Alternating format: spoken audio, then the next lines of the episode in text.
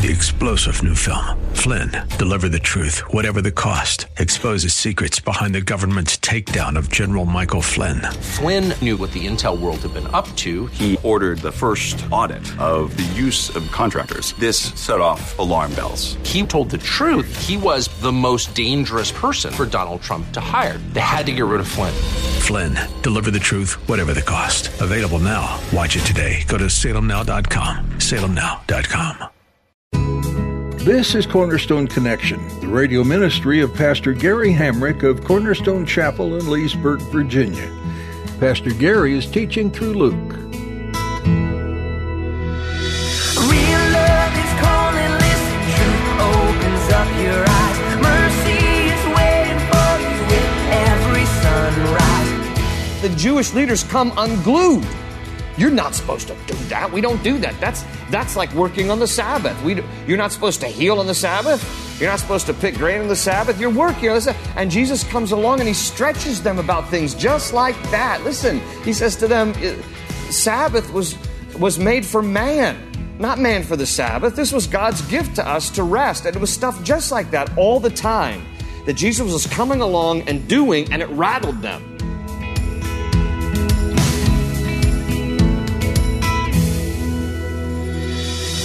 Every time Jesus bumped up against the traditions of the religious people of his time, they seemed to fall apart. He didn't respect their personal agendas, and that really rubbed them the wrong way. Today, Jesus will do it again by healing someone on the Sabbath. Pastor Gary is going to share how irritating this was to the religious leaders, but how perfectly Jesus handled it all. Jesus had a better agenda, and they simply couldn't see it. He had the perfect intentions, but they were holding tightly to tradition. At the close of Pastor Gary's message today, I'll be sharing with you how you can get a copy of today's broadcast of Cornerstone Connection. Subscribe to the podcast or get in touch with us. But for now, let's join Pastor Gary in the book of Luke, chapter 7, with today's edition of Cornerstone Connection. By the time we read this story here, John the Baptist has been in prison, it is believed, for about a year. And he's growing disillusioned. You know, look, there are a lot of people in this world, you, you might, you might even love Jesus, and you, you have a heart for him. John the Baptist clearly loved Jesus, had a heart for him, was the first one to really announce who Jesus was when Jesus comes at the beginning of his ministry to be baptized by John the Baptist. John the Baptist declares, Behold the Lamb that takes away the sins of the world. There was no confusion with John the Baptist about who Jesus was and is. What set in was discouragement because of his circumstances. He finds himself now in prison, and little does he know, but what's about to happen is he's going to be beheaded and things aren't working out the way that he had hoped. And there are a lot of good people who love the Lord that are in situations where they find themselves and, and life is just not turning out the way that they had hoped.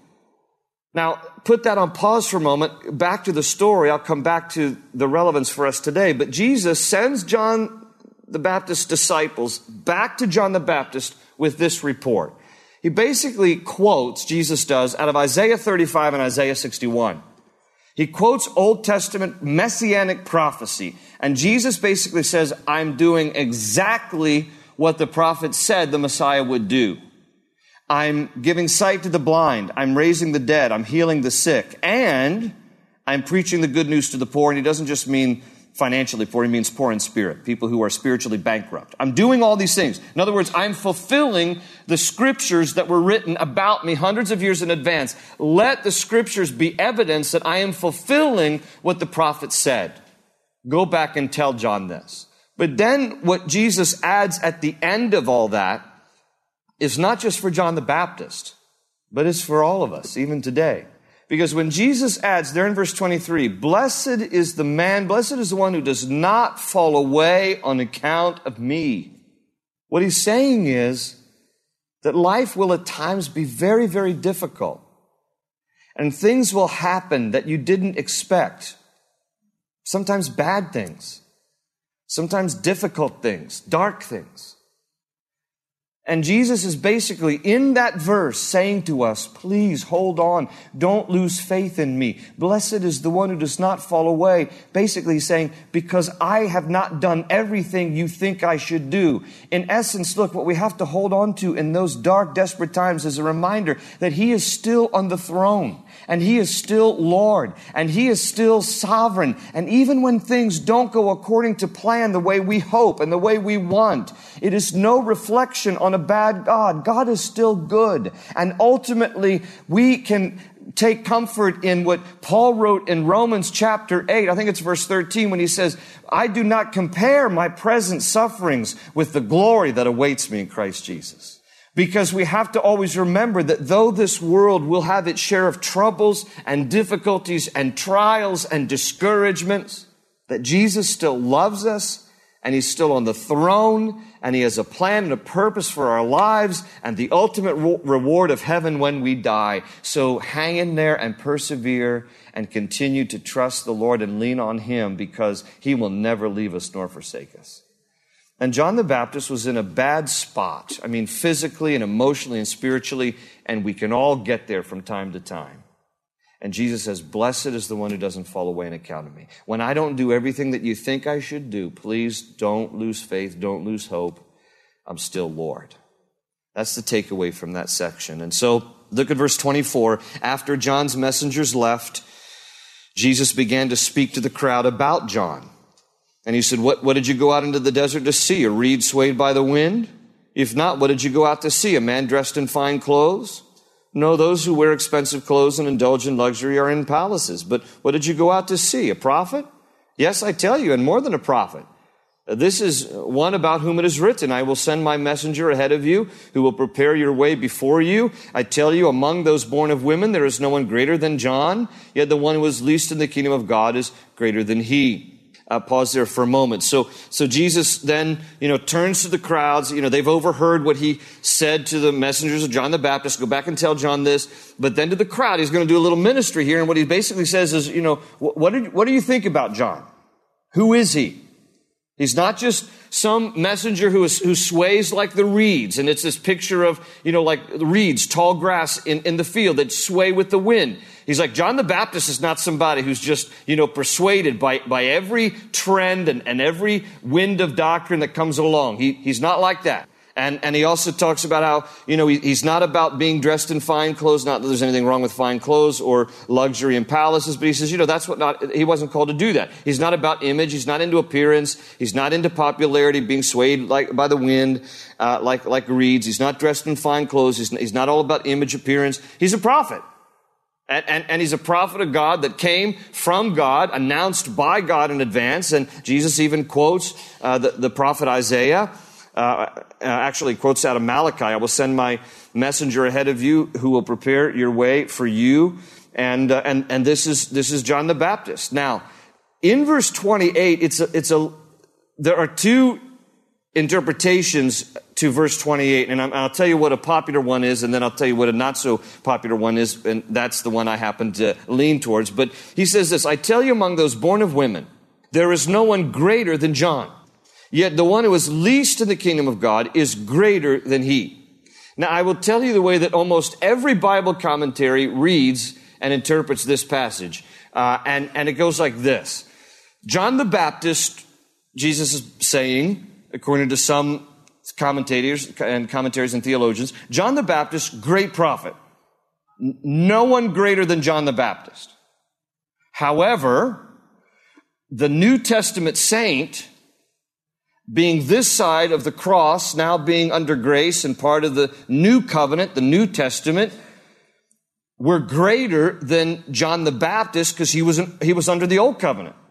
Not, not in great, not greater in, in the sense of um, importance or significance, but uh, greater in kind.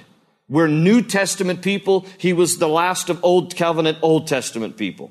And that's how most Bible commentators read concerning that passage.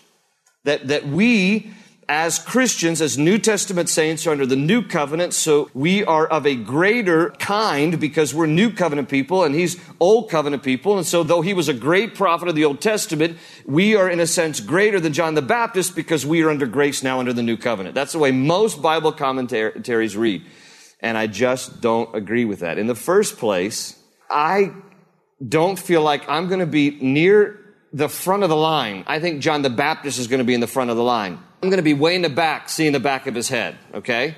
So I don't think Jesus is talking New Testament, Old Testament, you know, you New Testament saints greater than John the Baptist. John the Baptist in heaven will be at the back of the row. You New Testament saints get front row seats. I don't, I don't think that's what he means in, in any way, shape, or form. I think he's talking about someone specifically. In fact, he, he speaks in, in a singular person here. He says, I tell you among those, plural, born of women, there is no one greater than John. Yet the one who is least in the kingdom of God is greater than he. He didn't say those who are least in the kingdom of heaven are greater than John. He says the one who is least in the kingdom of heaven is greater than John the Baptist. I think he's talking about some one individual specifically. He's talking about the one who is least in the kingdom, the one who is least full of himself, the one who is least about uh, pride, the one who is least about position, the one who is least about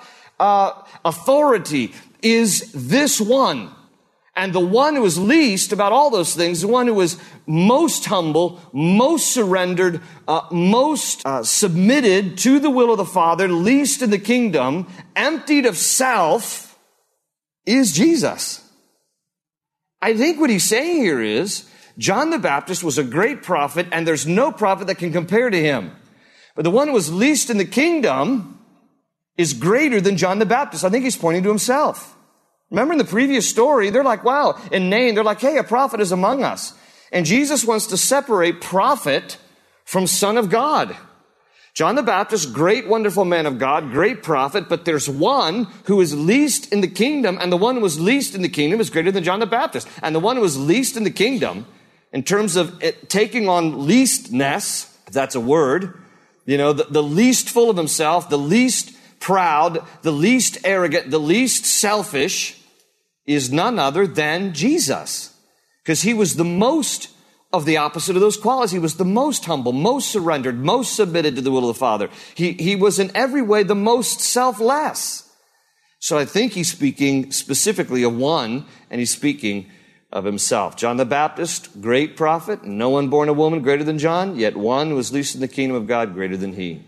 And verse 29 says, All the people, even the tax collectors, when they heard Jesus' words, acknowledged that God's way was right because they had been baptized by John. But the Pharisees and experts in the law rejected God's purpose for themselves because they had not been baptized by John. Now, you know, it's nothing that something's, it's, he's, this is a parenthetical comment. You can see it here in parentheses. Luke is, is not suggesting to us that, you know, people who were baptized by John then were kind of, John the Baptist were, you know, more magically gifted here uh, in some way. It, it's just this. It's people who, ex, who repented and were baptized by John the Baptist well, those people, their eyes are open. And those same people will be the ones who accept Jesus, who follows John the Baptist. Uh, the ones who rejected John the Baptist will also reject Jesus. So that, that's all that he means there. And then Jesus continues to speak here, verse 11, uh, sorry, verse 31. To what then can I compare the people of this generation? What are they like? They are like children sitting in the marketplace and calling out to each other. We played the flute for you and you did not dance. We sang a dirge and you did not cry. For John the Baptist came neither eating bread nor drinking wine, and you say he has a demon. The Son of Man came eating and drinking, and you say, Here is a glutton and a drunkard, a friend of tax collectors and sinners. But wisdom is proved right by all her children. So let me break this down a little bit. Uh, Jesus is referring to the marketplace, would have been busy, you know, every day. That's where life occurred in, in the town market. In these days, you went every day. I mean, you know, you had no refrigeration, you had no storage, so you went every day to market to take what you, to buy what you needed. And he's, Jesus is referring to apparently some kind of game that kids would play. And Jesus compares his generation to kids in the marketplace who would, who would play this game, calling to each other, We played the flute for you and you did not dance. We sang a dirge and you did not cry. And, and it, he's talking about the first part has to do with a wedding. You played a flute and you didn't dance. Talking about rejoicing. And the last part is what happens at a funeral. We sang a dirge and you did not cry. And it seems that what Jesus is saying is that his generation, the people who did not accept him, or John the Baptist for that matter, because he puts them both together, he says it's because we come along and we do things that are somewhat unconventional. Right? You know, so you play the flute and we don't dance for you. You, you sing a dirge and we don't cry. We, we're not playing your games. We, we've come, we're doing things differently. And, and this, this is what, this is what, you know, the people objected to. You know, Jesus heals on the Sabbath and he strolls through a grain field on the Sabbath and his disciples pluck the heads of the grain, they rub it in their hands, separating the wheat from the chaff, and they eat on, on, on the Sabbath in that way, and, and the Jewish leaders come unglued. You're not supposed to do that. We don't do that. That's, that's like working on the Sabbath. We, do, you're not supposed to heal on the Sabbath. You're not supposed to pick grain on the Sabbath. You're working on the Sabbath. And Jesus comes along and he stretches them about things just like that. Listen, he says to them, uh, Sabbath was, was made for man, not man for the Sabbath. This was God's gift to us to rest. And it was stuff just like that all the time that Jesus was coming along and doing, and it rattled them. Like we don't, you know, we don't get what you're doing here, and, and you know, you're going to see it in the next story here. He's he's going to be anointed by a sinful woman. It's a euphemism for a prostitute. He's letting a prostitute touch him, and people again are they're, they're coming unglued. Like this is a this is a prostitute. You shouldn't be you shouldn't be hanging out, and you shouldn't be letting her touch you like this. But see, Jesus was always doing things that were challenging to, to the status quo.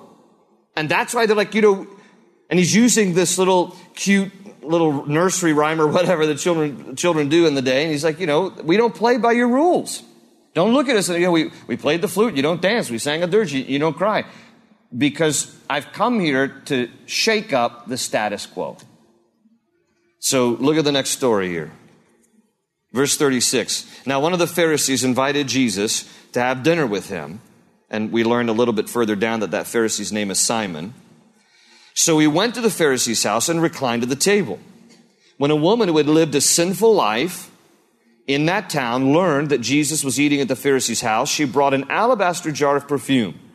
And as she stood behind him at his feet weeping, she began to wet his feet with her tears. Then she wiped them with her, heart, with her hair, kissed them, and poured perfume on them.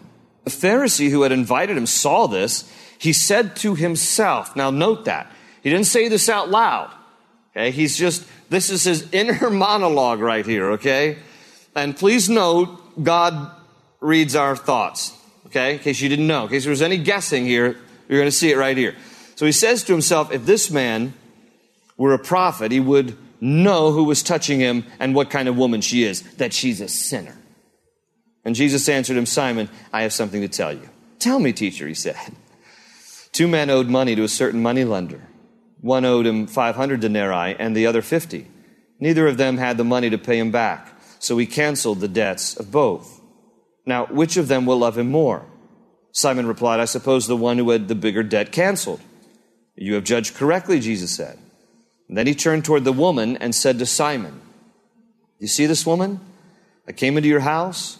You did not give me any water for my feet, but she wet my feet with her tears and wiped them with her hair.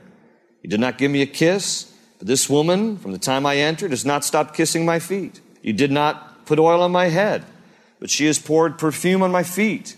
Therefore, I tell you, her many sins have been forgiven, for she loved much.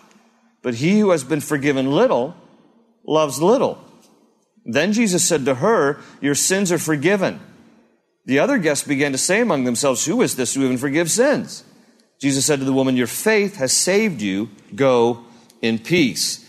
So uh, Jesus is invited to this dinner at the home of Simon the Pharisee. I, I heard one guy once on the radio teaching this passage, and he said, You know, this would have been no big deal, okay? Jesus, you know, uh, reclined at people's houses all the time. And, you know, the fact that, that a prostitute from town came wandering in to the dinner probably would have been nothing unusual. And, and I listen and I'm just thinking, are you kidding me? You know, he, he's sitting at, at, a, at, a, at a dinner, reclining, because that's how they would eat typically, would recline. and um, the door's probably propped open. You know, it's it's it's Israel. It can get it can get warm, and maybe just trying to catch a cool breeze uh, of the day. And in walks this prostitute, and starts touching Jesus' feet. Now.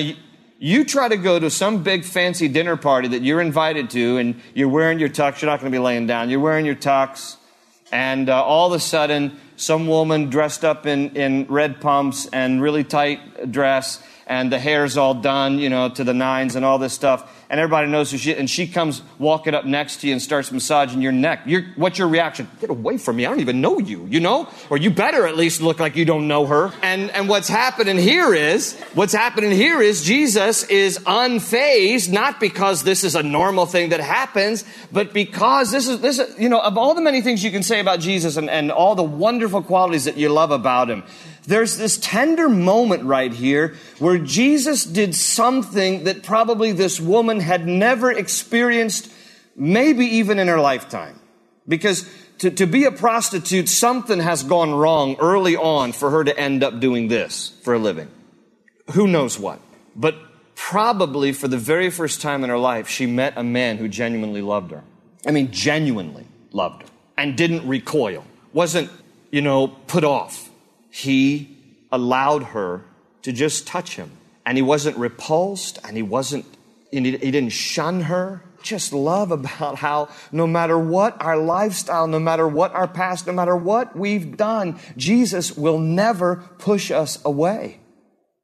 The fact that he received her spoke volumes to her. I wonder if she even worried a little bit about being rejected. I'm going to go in here and, you know, I'm, I'm, I'm weeping at, at his feet here. I've got some perfume. He, he might, he might just really push me away. And maybe she's even wondering, am I going to be rejected here? And because, you, you know, to be sexually abused, and that's, and that's really what in, in, in prostitution, that's really what it is Uh, because in, in you know you're paying for sex and it's a man who's taking advantage of a woman. There's there's really no greater rejection than that. And jesus the, for the first time she's met a man who is not rejecting her but loving her and and being touchable and being real. Now simon see simon has the mindset of you know if this guy were really a righteous guy he would know what man or woman is touching him and he and he and he wouldn't allow this and Jesus challenges him, knowing his thoughts, with that little parable about somebody who owed 500 denarii and some guy who owed 50. And, and, and both were forgiven. Who do you think, who do you think loved the debt forgiven more? And Simon answers correctly. Well, the guy that had the bigger debt. And Jesus is using that to illustrate sin because to the degree that you know you've been forgiven by Jesus, depending, of course, on what you've done and you know your past, you're going to love him more when you know that you've been forgiven more.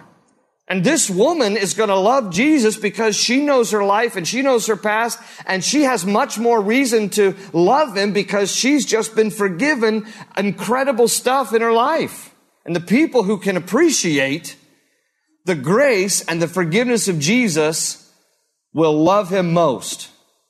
When you look at your life and you recognize Jesus died on the cross for everything I've ever done, and you begin to calculate in your mind all the stuff you've done, and Jesus died for all of that, that should motivate us to love Him more. Because it was His love. He first loved us, died on a cross for our sins, knowing all the stuff we'd ever done.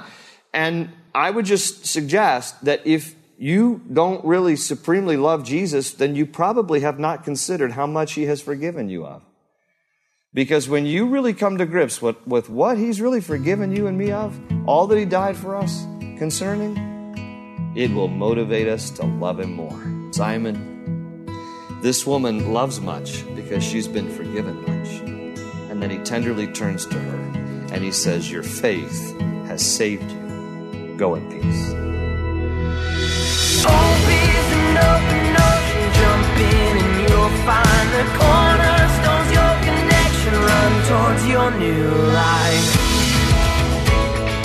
We're so glad you joined us for this edition of Cornerstone Connection and that we were able to dig into the Gospel of Luke together.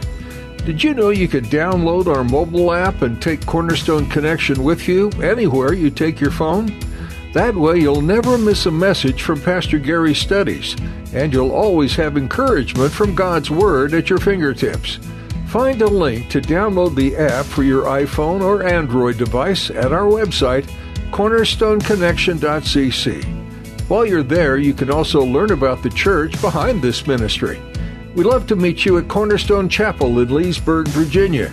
We're meeting weekly in person and online, so please join us for worship and Bible study. You can find all the information you need to connect and get service times at our website. Again, that's cornerstoneconnection.cc. We pray you've been blessed by this teaching today on the life of Jesus. Know that we're praying for you too. Is there anything specific we could lift up to the Lord? Let us know by emailing prayer at cornerstonechapel.net. That's prayer at cornerstonechapel.net. That's all we have time for today, but join us next time to continue studying Luke, right here on Cornerstone Connection.